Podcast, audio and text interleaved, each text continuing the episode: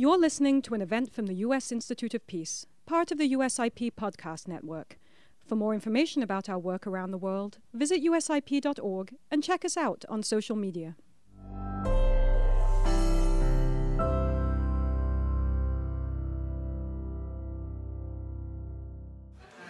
Ladies and gentlemen, can I ask you to take your seats? We will resume. Yes, we will resume. Thank you very much. So it's now my great honor to introduce the administrator of the United States Agency for International Development, actually the acting administrator. So Bonnie Glick is here, and I was telling Administrator Glick that USAID has already been introduced many times this morning. So the crowd is warmed up, Administrator, so this is good. And we've heard the great work that USAID has done in Da Nang and is about to do in Benoit. So this is a great opportunity for us to have the acting administrator here to speak to us next. So, Administrator Bonnie Glick.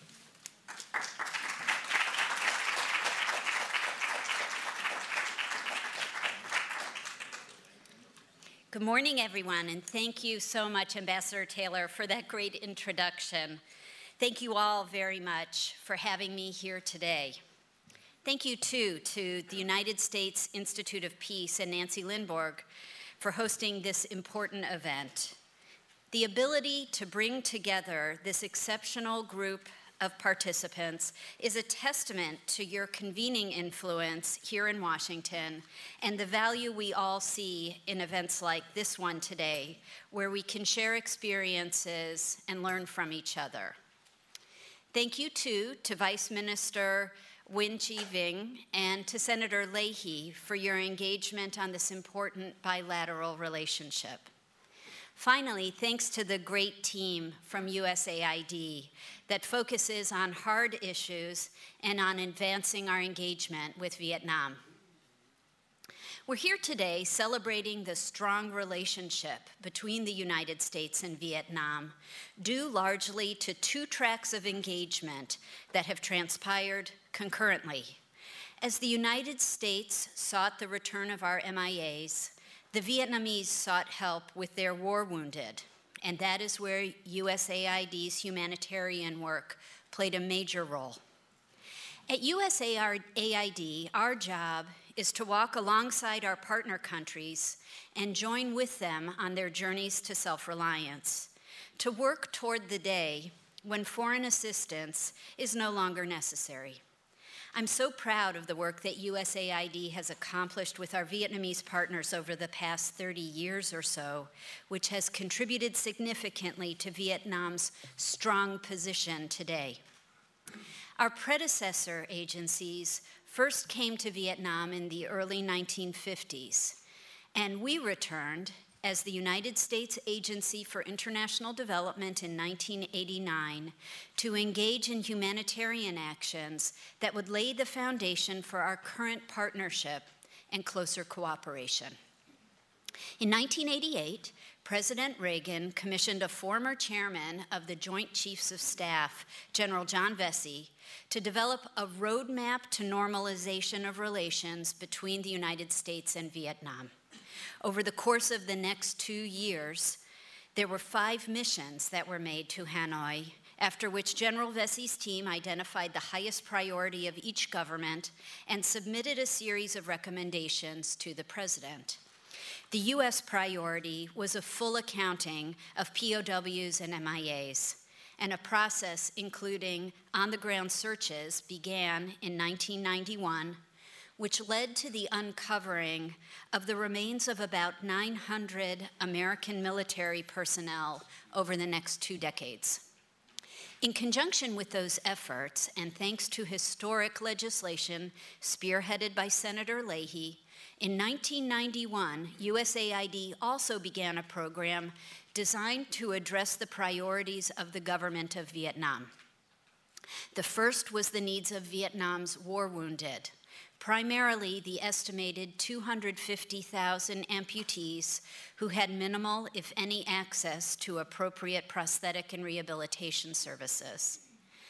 In those early years, USAID's assistance supported the local production and fitting of prosthetic limbs and wheelchairs. The program was designed in cooperation with the Vietnamese government and drew on the services and experiences of American NGOs to develop local Vietnamese government and non-governmental capacities. USAID provided high-quality prosthetic and rehabilitation training for local staff, the procurement of materials and equipment, and construction of facilities.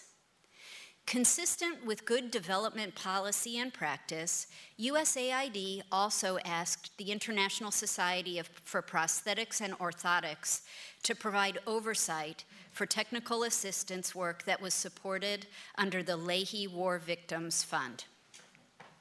After the program began, a dictum was added to the USAID-supported program guidance, which was, "Nothing about us without us." So we also added a comprehensive program element to build in inclusive social infrastructure in Vietnam, developed along the lines of our own Americans with Disabilities Act to guide all governmental policies and budgets. A lot of barriers had to be broken, a lot of history set aside in the interest of moving forward.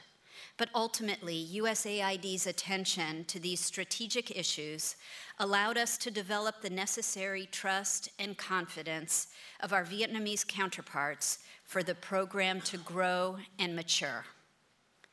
These humanitarian contributions to the Vietnamese people, in parallel with Vietnam's help in recovering our MIAs, demonstrates how such a mutually beneficial approach has contributed to a sustainable and effective bilateral relationship that lasts to this day.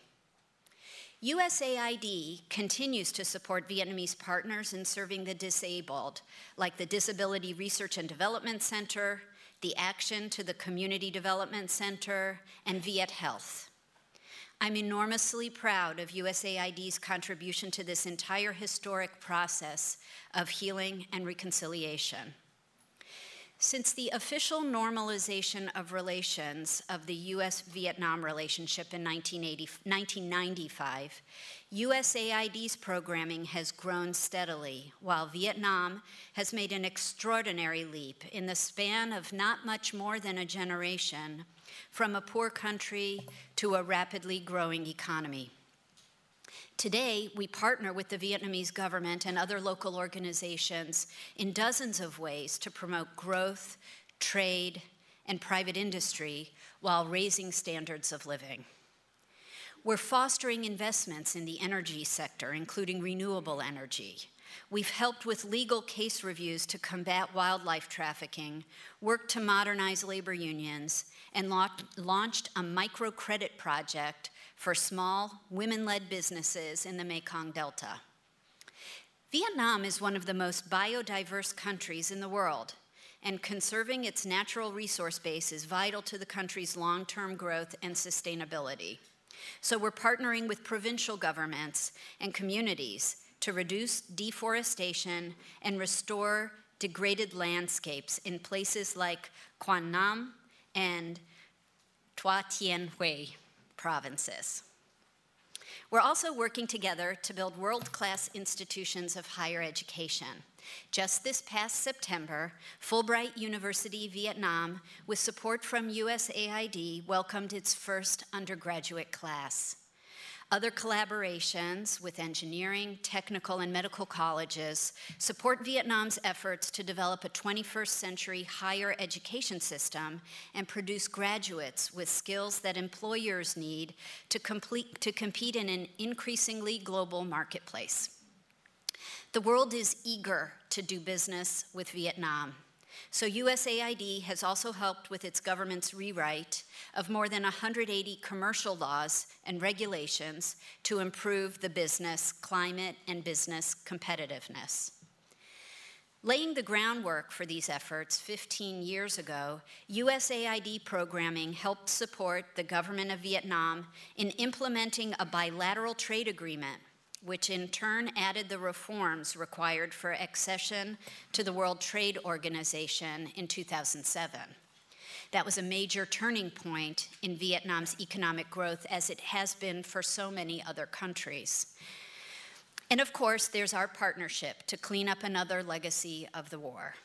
In 2012, USAID and Vietnamese partners like Vina Yusen, Songza Central, Li Lama EMC, and BKECC, along with US contractors such as CDM, embarked together on the monumental task of cleaning up soil and sediment at Da Nang Airport, which was contaminated by Agent Orange. This required processing enough dirt to fill 56 Olympic-sized swimming pools. And by processing, I mean they had to cook most of it in batches above 600 degrees in a 2-story oven the size of a football field.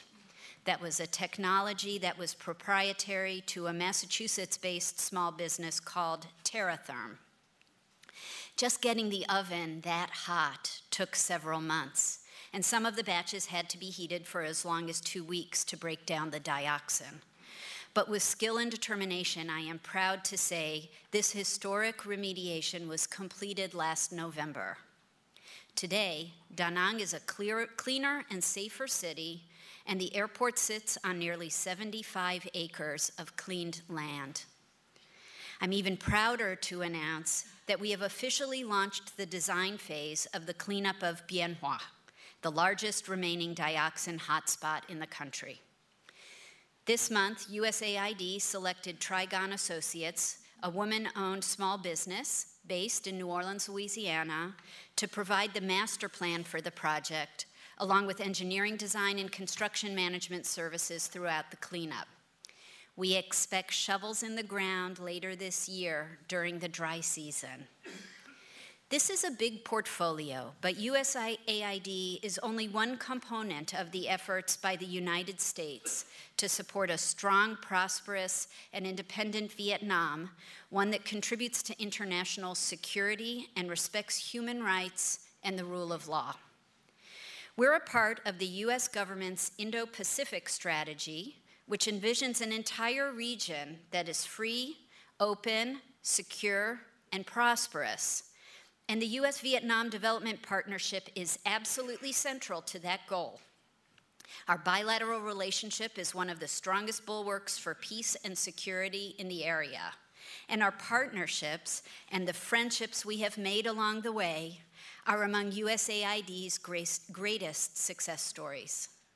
We're continuing to work together to promote inclusive growth and to further open Vietnam to global trade on a level playing field, including with American businesses.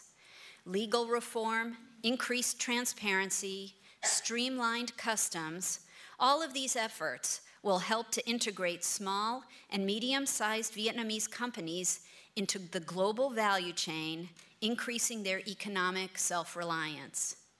In all of this work, USAID is committed as a development agency not only to partner with Vietnam today, but also to ensure that the Vietnamese people have the tools necessary to address ongoing and future challenges in a sustainable way.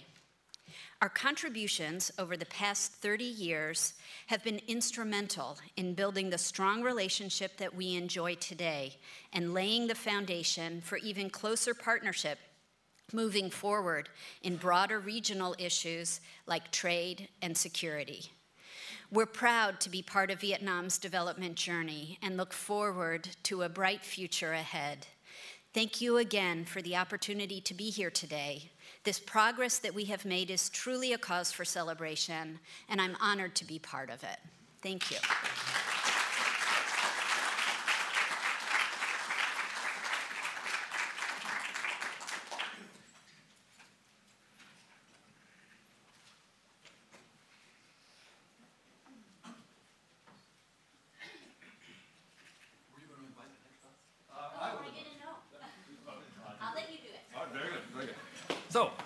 The next panel, we can please begin moving up to the, there we are. That's all I needed was an invitation, and that we have.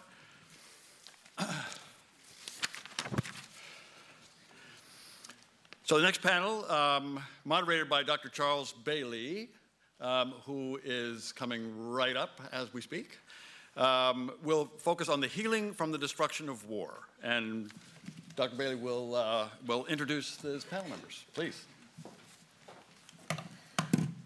Thank you very much, Bill, and good morning, everyone.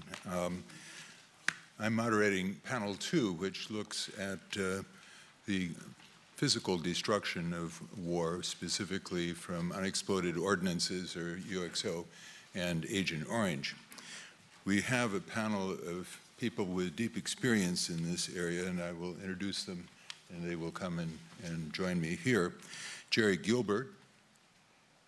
Jerry is at the State Department, where he is Chief of Programs in the Bureau of Weapons Abatement and Weapons Removal and Abatement. Thao Griffiths. Thao is Senior Policy Advisor at the Vietnam Chamber of Commerce and Industry, and for many years she headed Vietnam Veterans of America Foundation programs in Vietnam, delivering services to UXO and Agent Orange victims. Colonel Tung-Tang Kong,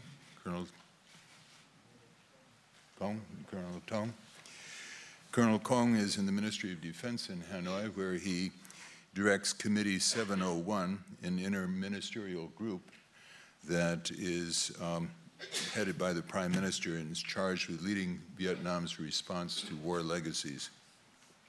Senior Lieutenant General Nguyen Van Rinh.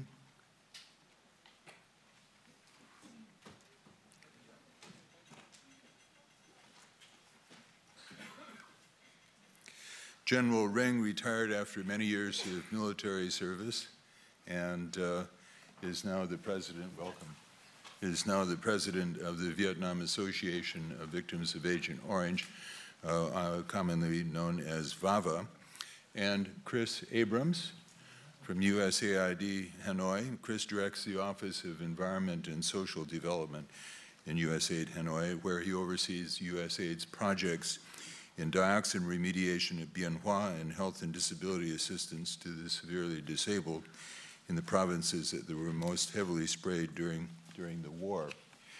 I'll say a few words to sort of set the scene, and then we will talk. We'll turn to each of our panelists. I'm asking them to speak in the order in which they were introduced, and to begin with telling us a few words more about their backgrounds and how they came to be experts in this field. But just to remind, we're talking about two war legacies that continue to be challenges in Vietnam, unexploded ordnance and Agent Orange.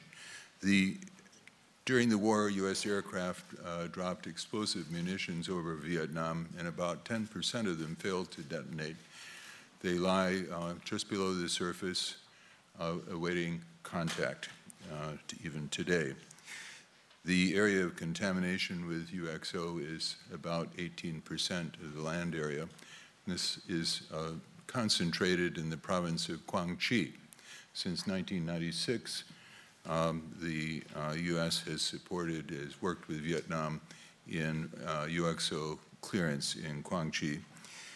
The UXO casualty rate used to be 70 to 80 people per year. Last year, it was 0. So I'm going to say that again. For the first time since the end of the war, there were no deaths from UXO in Quang Tri province in 2018. This is a remarkable milestone.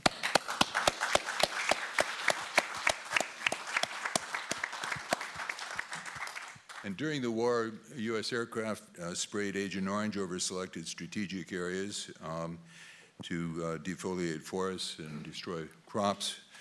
They eventually covered about 15% of the land area of then South Vietnam. It was contaminated with dioxin, a highly toxic poison, which is odorless and colorless and can only be detected through modern, sophisticated laboratory tests. Unlike UXO, questions about what exactly had become of the dioxin that came to Vietnam in Agent Orange and what were its impacts on people were subjects of deep disagreement between the U.S. and Vietnam for a very long time. And two breakthroughs occurred during this, during the 2000s. The first was the realization that the dioxin was actually concentrated at three former American bases where the spray paints had been based. And these were the areas that were deeply contaminated and deserved first attention. These are Phu Cat, Da Nang, and Bien Hoa, and we'll hear more about them in a moment. This dioxin hypothesis helped clear away the fog of war which had lingered over this subject for many years, where there were fears that large areas of the country were contaminated with dioxin. But no, we understand it to be a point source problem at these three locations. There's a similar clarification of understanding. Not so long ago, everyone with a disability in Vietnam might feel that they were a victim of Agent Orange, and this also made the problem very difficult to tackle. But we have found that, in fact, those people with very severe disabilities of upper and lower body physical impairment and mental and incapacity and developmental delay are the people that we really should be talking about, and we now know more about who they are and where they are. And so, in 2007, 32 years after the end of the war, and thanks to Senator Patrick Leahy, the U.S. and Vietnam began to address these war legacies. And since 2007, through USAID programs have benefited, have touched the lives of some tens of thousands of disabled Vietnamese. And in 2017, as we've just heard, the two governments completed the task of remediation at the Da Nang airport. American veterans and their families have also been affected. And in fact, both Vietnam and the US follow very similar lists of diagnostic criteria for identifying those who've been affected. I'm pleased to see Bobby Mueller here. Bobby has worked tirelessly since he came home from the war for the benefit of American veterans, and Mills Griffiths also, and Fred Downs, whom we heard from earlier. We want to thank you for all you did for so many people. I think in 2015, 528,000 American veterans were receiving benefits from the Veterans Administration. Thank you.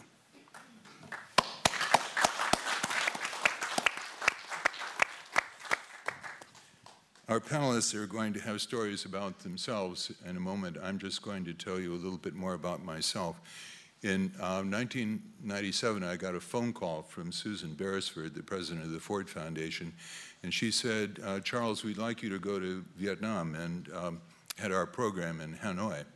And I said, after gulping, sure. And I said, what do you have in mind, Susan? She said, well, you go there, you'll figure it out. This is actually a very nice mandate. And I said, well, what's my budget? And she said, well, $10 million a year. And so that's when I arrived in Hanoi to begin a program in sort of if you will, in normal mode, funding higher education, economic development, health, and cultural programs. But a short time thereafter, I was on a trip to the Central Highlands into Dak Lat province, and I was shown a valley that had been devastated by Agent Orange. And this became an itch that I had to scratch. And it became a program of Ford Foundation grant making that went on for 11 years. And I moved from being a grant maker to more an advocate for the possibilities and the opportunity of bringing our two countries together to put this terrible war and this awful legacy behind us, the sooner the better. How are we going to do that? First, eliminating the future threat of unexploded ordnance and dioxin by clearing up the former and cleaning up the latter. Second, caring for those who have already been afflicted. Our panelists will address both of these needs. So I'd like to begin with Jerry. If you could just tell us how you came to this work, and then I'd like to know more about what you found works. Obviously, we have a wonderful success in Quang Chi. How did that happen? Good to go? Okay. Thanks very much for that. Real briefly about myself, I joined the State Department about 16 years ago. In that time, I've had the opportunity to work on a lot of different foreign assistance programs and other things that the State Department does. But when I had the chance to join the Office of Weapons Removal and Abatement in 2012, I really jumped at the opportunity because it's extremely rewarding to know that you're making a difference in so many lives and that you're helping some of the people around the world who need that assistance the most. You know, being able to say to other people who ask what you do for a living that you save lives, that's a pretty remarkable thing, and it's something that I hope I'll be able to continue saying that I do for years to come. In terms of, you know, what we found has worked in terms of clearing UXO in Vietnam and what's made the program effective and efficient, I want to hit on a couple of points. First off, it's about a great and true partnership that we have with the government of Vietnam. A lot of times we say, oh, we provide foreign assistance to a country. But we're not necessarily assisting that country. We're really doing whatever it is for them. In Vietnam, that's not the case. In Vietnam, we have a national government that is committed at its highest levels to clearing UXO. And that commitment goes all the way down to the very working level and the provincial governments. It's a true commitment, and it's a true partnership, which Vietnam shows through the substantial national resources that it devotes on its own to clearing UXO. Vietnam, by far, is responsible for the majority of UXO clearance operations that take place in the country on a year-to-year basis, mainly through their Ministry of National Defense and their national operators, such as Bomacen. When it comes to partner governments with whom we work, and we're active in about 60 countries around the world today, Vietnam is definitely right at the top of that list when it comes to governments that are as committed to devoting their own resources to the effort. And when you have a government that's that committed, it makes it easy for your assistance to be effective because you really are assisting them with something that they're already doing on their own. I think the second thing that really has made for a strong and effective program in Vietnam is the open-minded approach that we've seen from a lot of our government partners there, especially the provincial government in Quang Tri. Quang Tri provincial government has never been afraid to try new technologies or look at new ways of doing things and experiment with new methodologies. Because in Vietnam, they want the same thing that we want, and that's to stretch our assistance dollars as far as possible, to clear as much UXO as we can with the money that we have while we have it. So in places like Quang Tri, it's led to some new and innovative approaches to clearing UXO. One of the things that's really been a tremendous success story for Vietnam with implications for how we clear UXO around the world is the development of what we call the Cluster Munitions Remnant Survey methodology. And Cluster Munitions Remnant Survey methodology is all about focusing on the kind of UXO that causes the most casualties and it's the most dangerous and unstable. And those are cluster submunitions that fail to detonate as intended. We found that they, by far, were causing the greatest number of casualties due to UXO incidents. And if you can find cluster submunitions that are unexploded, you're also likely to find a lot of other types of UXO, unexploded artillery shells, unexploded mortar shells, and that sort of thing, in the immediate vicinity. So by focusing on cluster munitions and doing that in a systematic way, we're able to deal with UXO in a way that's manageable. And it's through strong partnerships with the national government and the Vietnam National Mine Action Center, and it's through the commitment of the Quang Tri government that we're able to say that we think we are on track to making Quang Tri, which was the most heavily contaminated with UXO, free from the impact of UXO by 2025, the end of 2025. It's a big goal to say that we're striving for, but it is something that is definitely achievable with the resources that we have today. And we really want to point to Quang Tri, making it, you know, the success story that it's become, as a model for how you effectively run a UXO program, not just in Vietnam, but around the world. Thank you very much. Our next speaker is Thao Griffiths. Thao? I was born after the war ended, the Vietnam War ended, and I was born and raised on the border town on the northernmost part of Vietnam, China. And my first introduction to war legacy issues, stories about accidents in my own community on the border where cattle stepped on landmines and cattle died and people died. And that's how I got to know about war legacy. And President Clinton came to Vietnam in 2000. During that time, I was up in my hometown in Hà Giang, and I hear his speech where he pledged that the United States of America will help Vietnam to address the consequences of war, and particularly the issue of UXO on a national level. And with that came with an advertisement on newspaper. I applied for it. I got the job with Vietnam Veterans of America Foundation with Bobby Mueller, and I ended up working there for 16 years without knowing it. And when I started 18 years ago, I didn't know much about the vast consequence of the American war in Vietnam, as we call it. And through the work there, I learned about, I will share with you one particular story that is very vivid in my own memory. And that happened in the New Year holiday in central part of Vietnam.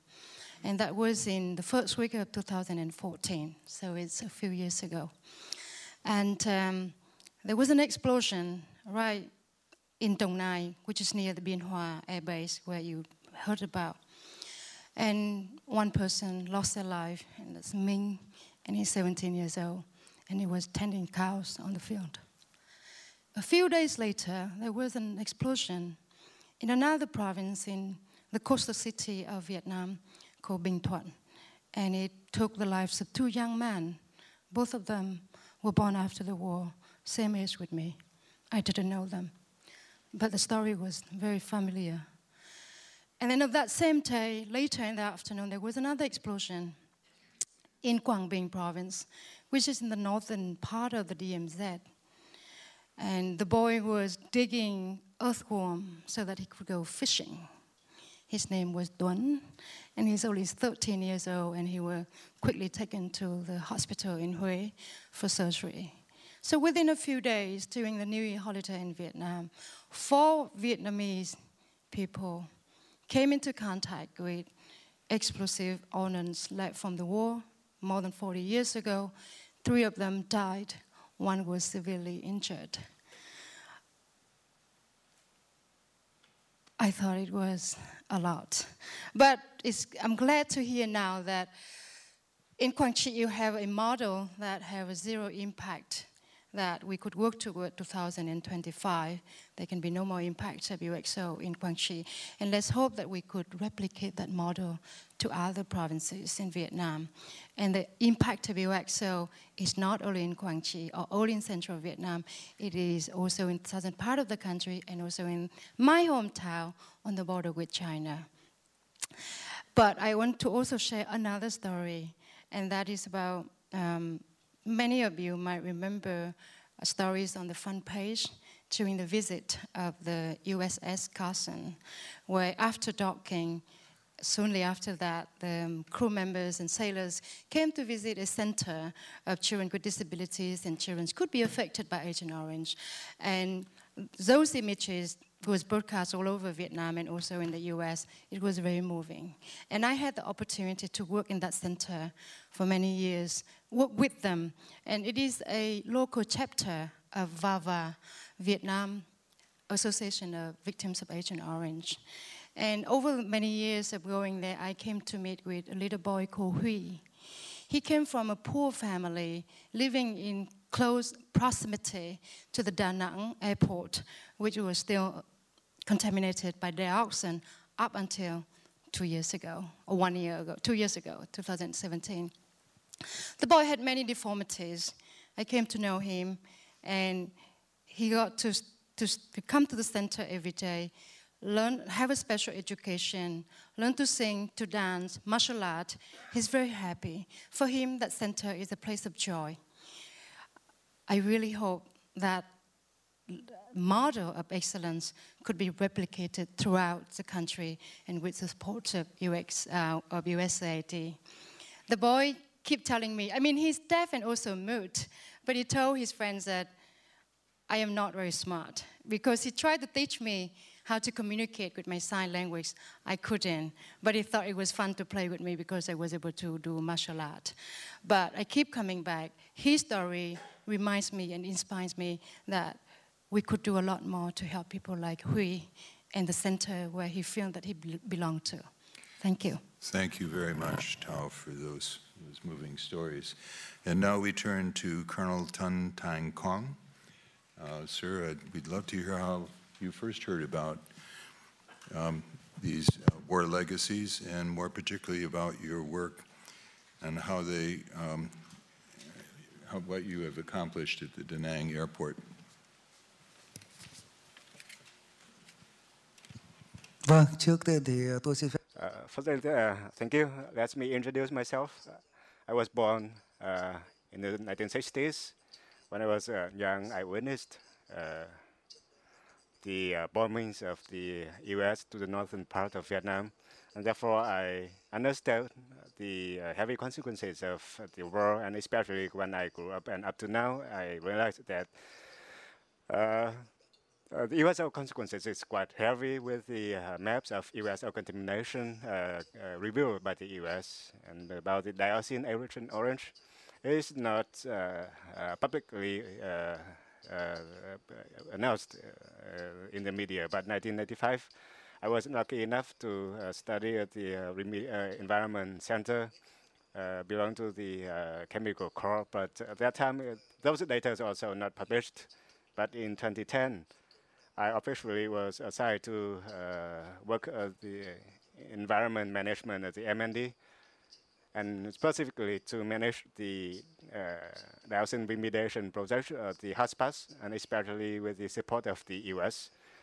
Those are the activities and work that we have been doing, and so far we have been involved in the project at the Da Nang, and we basically completed that project. Those are a very short description of my work and my experience. The question about the public health benefits from this work and how will you achieve these same benefits at the much larger Bien Hoa project? Well, about the health issue, based on the researchers, the exposure to dioxin at hotspots is mostly through the chain of foods and mostly originated from the air bases. So in order to remediate the dioxin at Da Nang Airport, we completed already. We'll contribute to the prevention of spreading of dioxin from the airport to the outside areas, especially through the food chain, because we understand that dioxin that's not resolved in water, but through the rain, it spread to the other areas. And in those lakes or rivers, we raise fish, ducks, and with the food selling out to the market, that's one of the sources to affect to the health of people living nearby. And therefore, for the remediation of the dioxin at the airport and nearby areas will help to prevent the exposure and the spreading of dioxin to the local communities.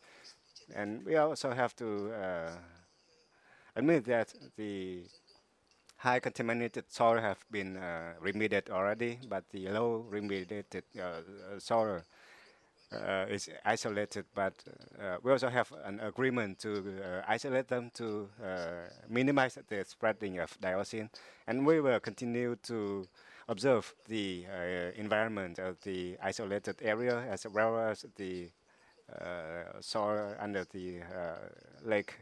Otherwise, we still have the risk of dioxin contamination by the animals living nearby. Thank you. Our next speaker is Senior Lieutenant General Nguyen Van Rinh. Sir, would you tell us how you first became involved with this subject, and about your work with VAVA?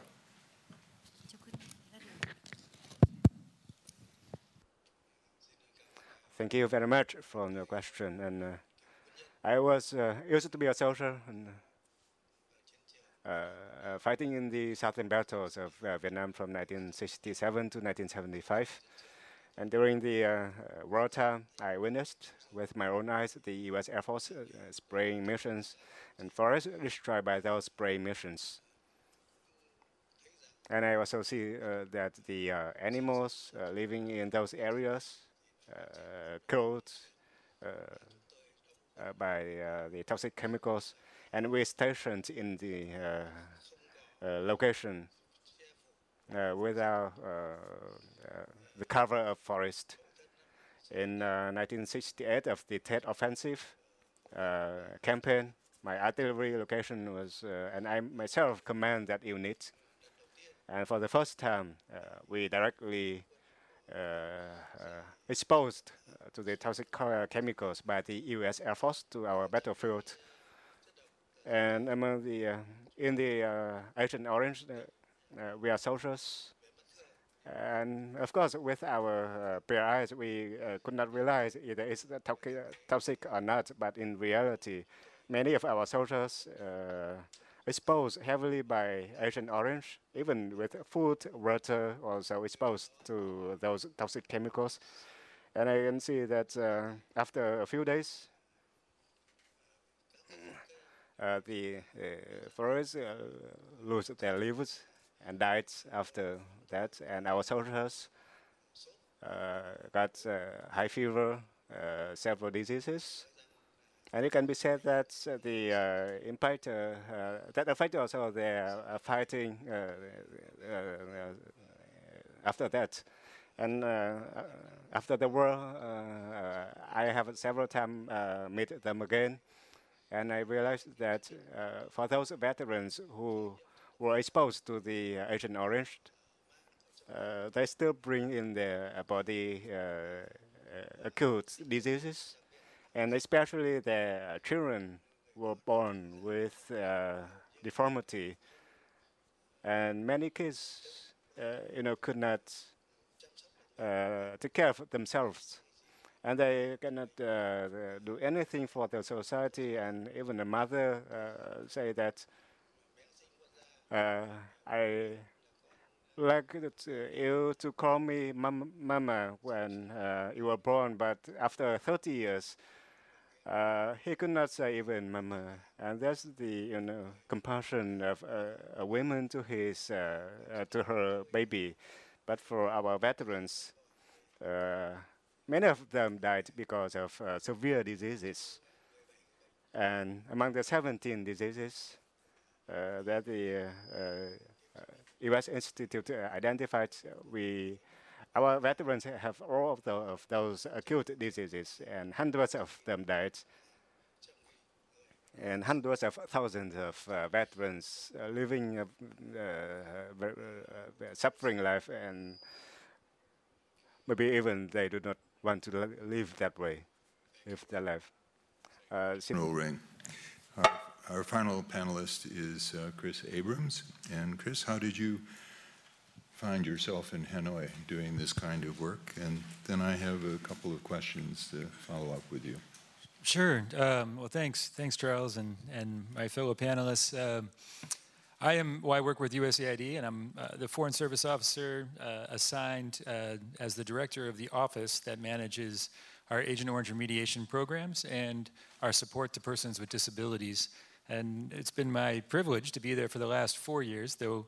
Of course, all the work that I do is building on all the people that were before me, and I think it's a very exciting time as we see a lot of these projects move forward in events. As you've heard today, we had the project at Da Nang, which I find is one of the most technically challenging projects of my career. It was very interesting to be part of, not just in terms of politics and diplomacy and working with our partners at the Ministry of National Defense, but just in terms of the actual technical complexity of bringing dioxin up to 335 degrees, or soil up to 335 degrees Celsius, to actually break apart dioxin, and recognizing how tough this challenge is to really return the environment to what it was before it was contaminated with Agent Orange. I have two follow-up questions.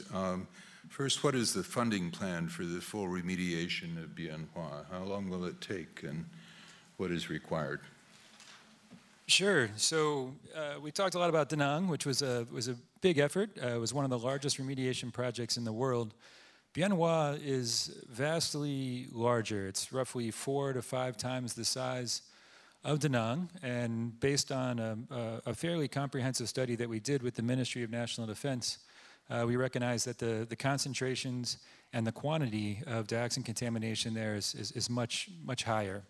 And also, over time, that dioxin has migrated off base over time into the surrounding areas around that air base. So a project of that size and scale could go as much as over $1 billion, depending on the types of technologies that you would use to approach it, or how you manage the different types of concentrations of soil.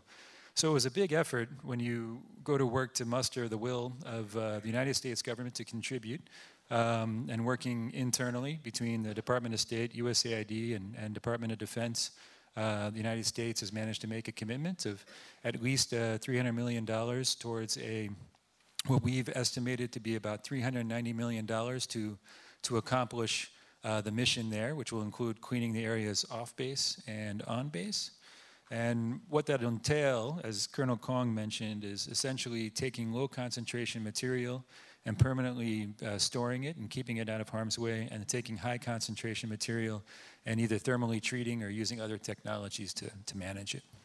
Thank you. Can you also go on and talk about the other very important, I would say even more important part of your program, which is health and disability assistance? I understand that it is now focused on helping or reaching and positively impacting the lives of the severely disabled and their families. And you're currently working in 7 provinces that were heavily sprayed during the war. And according to your disability surveys, there are about 95,000 people who are classified as severely disabled in these 7 districts.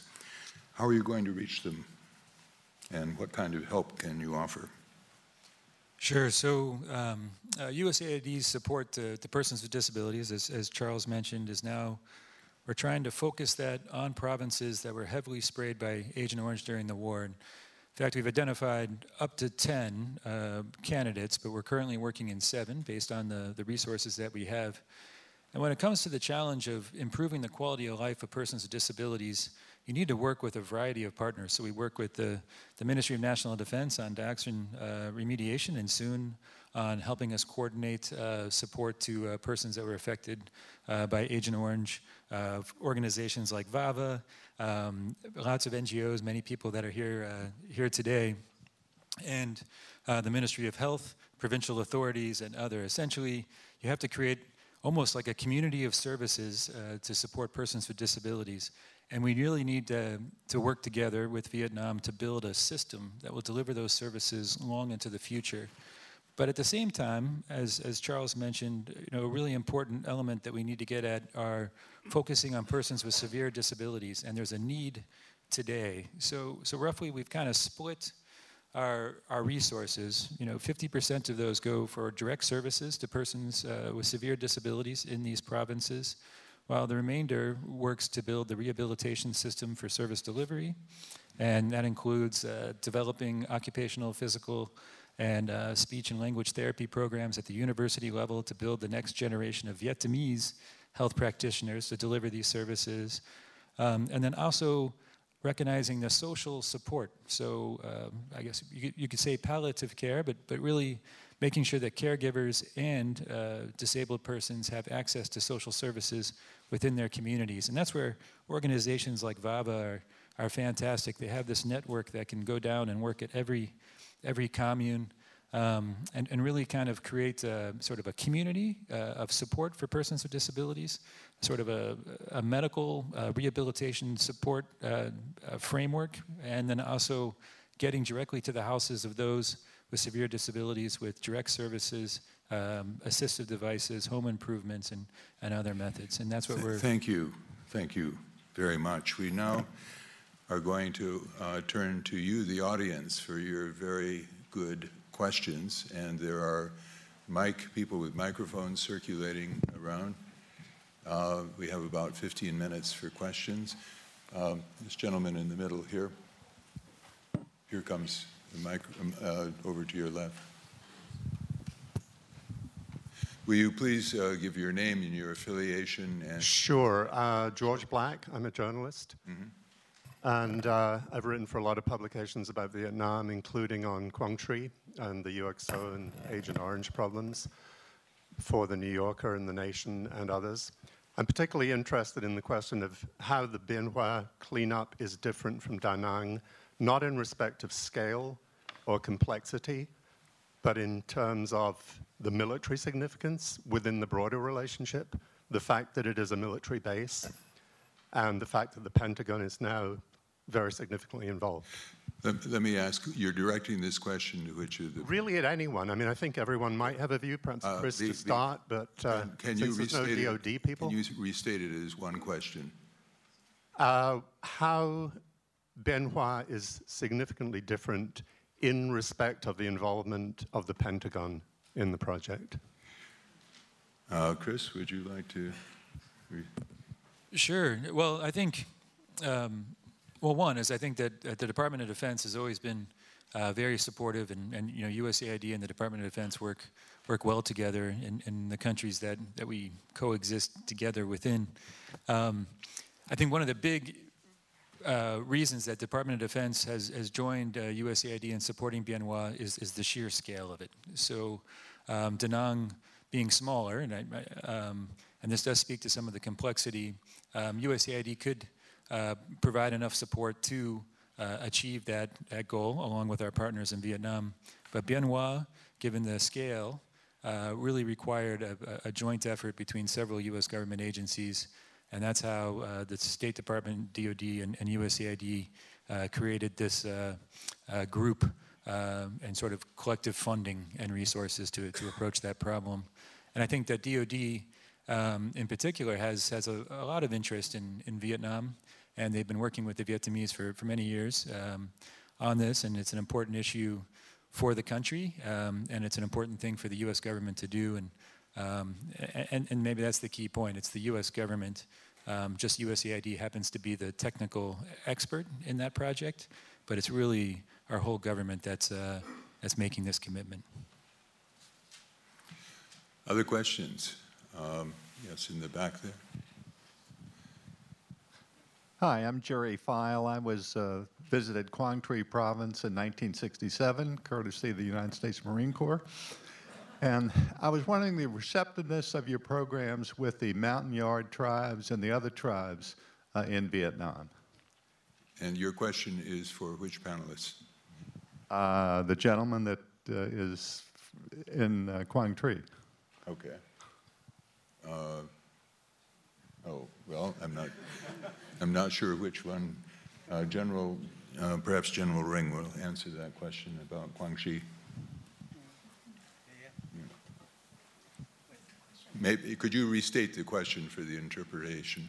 I was asking about the receptiveness of the mountain yard tribes and the other tribes that live in the mountains up in the Khe Sanh area and the other parts of Vietnam, how receptive they are to these programs that are being introduced. The ethnic minorities.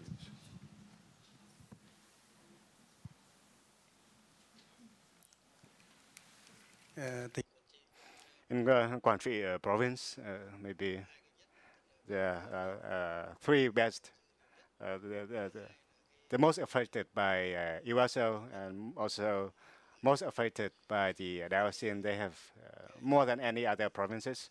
So the impact of both USO and Laotian to the livelihood of people is very severe. And I can say that they do not know when they, and how long they can live and when they die. They do not know about that. And that's why our government pay very special attention to those communities. And we invest a lot of resources to overcome the USL consequences to free the lands for production. And at the same time, we can eliminate a threat to their lives. And for those efforts, we also got support from USAID. And the second, about the children in Quảng Trị province, they also receive special attention from our government to build the centers to nurture them, even for the tribes in those areas, both the minority groups and the kin groups. And we also built vocational training centers also to support their livelihood means. And I can see that, you know, Quảng Trị is the forefront of the war in Vietnam, and the place where the two sides wishes to get their strength in order to finally win the war. And that's why during the war in Quảng Trị province, they are the heroic people, and they stood firm during the war, and currently they gradually overcome the difficulties and challenges to build a better life, as other provinces do. And thank you. Tôi xin share with you the experience that I worked in A Luoi district, Hui province, near Khe Sanh, that you mentioned. A few years ago, with the funding from Boeing Company, through Vietnam Veterans of America Foundation, we went to A Luoi and built two schools, one primary school, one kindergarten. It's for the community there. And the community, as you mentioned, they're Montagnard people. We call it ethnic minority, the Vân Kiều people. And for most people who are young, born after the war, so they were overwhelmingly happy that they have new schools in the community for the children to go to school. But for older generation who remember the war, when they ask us who we were, we say, I mean, I'm not Americans, but I represent Vietnam veterans and friendship that they extend to people of Vietnam, and also companies, the Boeing Company, the B-52 manufacturer coming back to Vietnam. And so it means a lot. It's a friendship, and it was very well received by the Montagnard communities that I have visited and worked in the past. Thank you. We have time for one more question. Let's see, right here.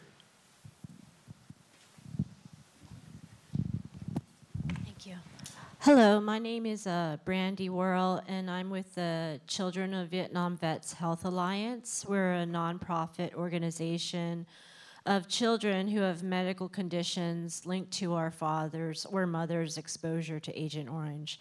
And tomorrow is the 5th anniversary of my father's passing from metastatic lung cancer due to Agent Orange exposure. It was written on his death certificate by the VA. So my question is, being Amerasian or mixed race, my mom's from Long An province, and I don't know how much Agent Orange was dropped on Long An province during the war. Before she had me, she had suffered several miscarriages and a stillbirth. Can you form your question, please? Sure. So I know we have tracked illnesses from vets and illnesses from Vietnamese. Do we have any compensation or tracking for Vietnamese immigrants in the United States? I don't know that anyone on the panel can answer that question. Because obviously it would affect them. Yeah. I know that there are, first of all, I very much respect what you are doing with the Children of Vietnam Veterans Health Alliance, and it represents a need and an opportunity that, that I think we Americans have to address. And the way to start is what you're doing, organizing and standing up and speaking on this subject. In Vietnam, they talk about intergenerational, and we've been talking about these effects here in this panel. We are not quite there yet, I would say. Maybe that's an understatement. Anyway, thank you very much for your question. We have to end our panel now, and I would just like to say that what have we learned? We've learned, one thing that I learned in Vietnam is that the Vietnamese are very good at organizing models, small pilot projects, which they want to see if something works before they expend the time and effort to take it to a larger area. The most famous example of this was Nguyen Van Rinh, who did experiments on commercial agriculture, small-scale agriculture, in the Mekong Delta in the early 1980s, and that ultimately became Doi Moi, the reform and renovation movement that created modern Vietnam.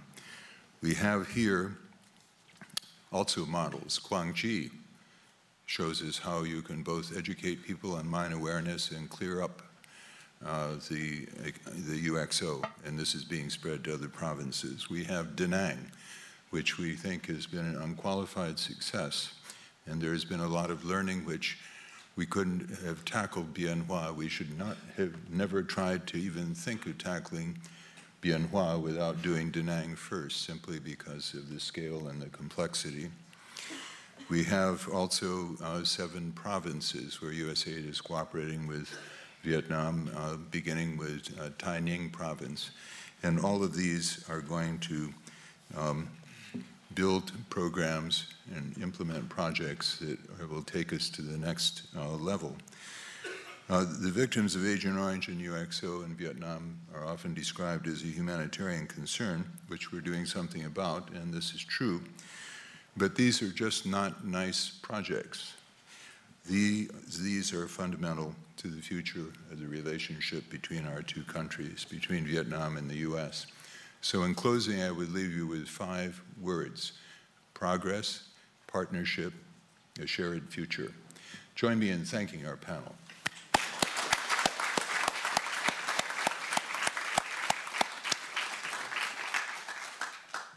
Thank you for listening to this event.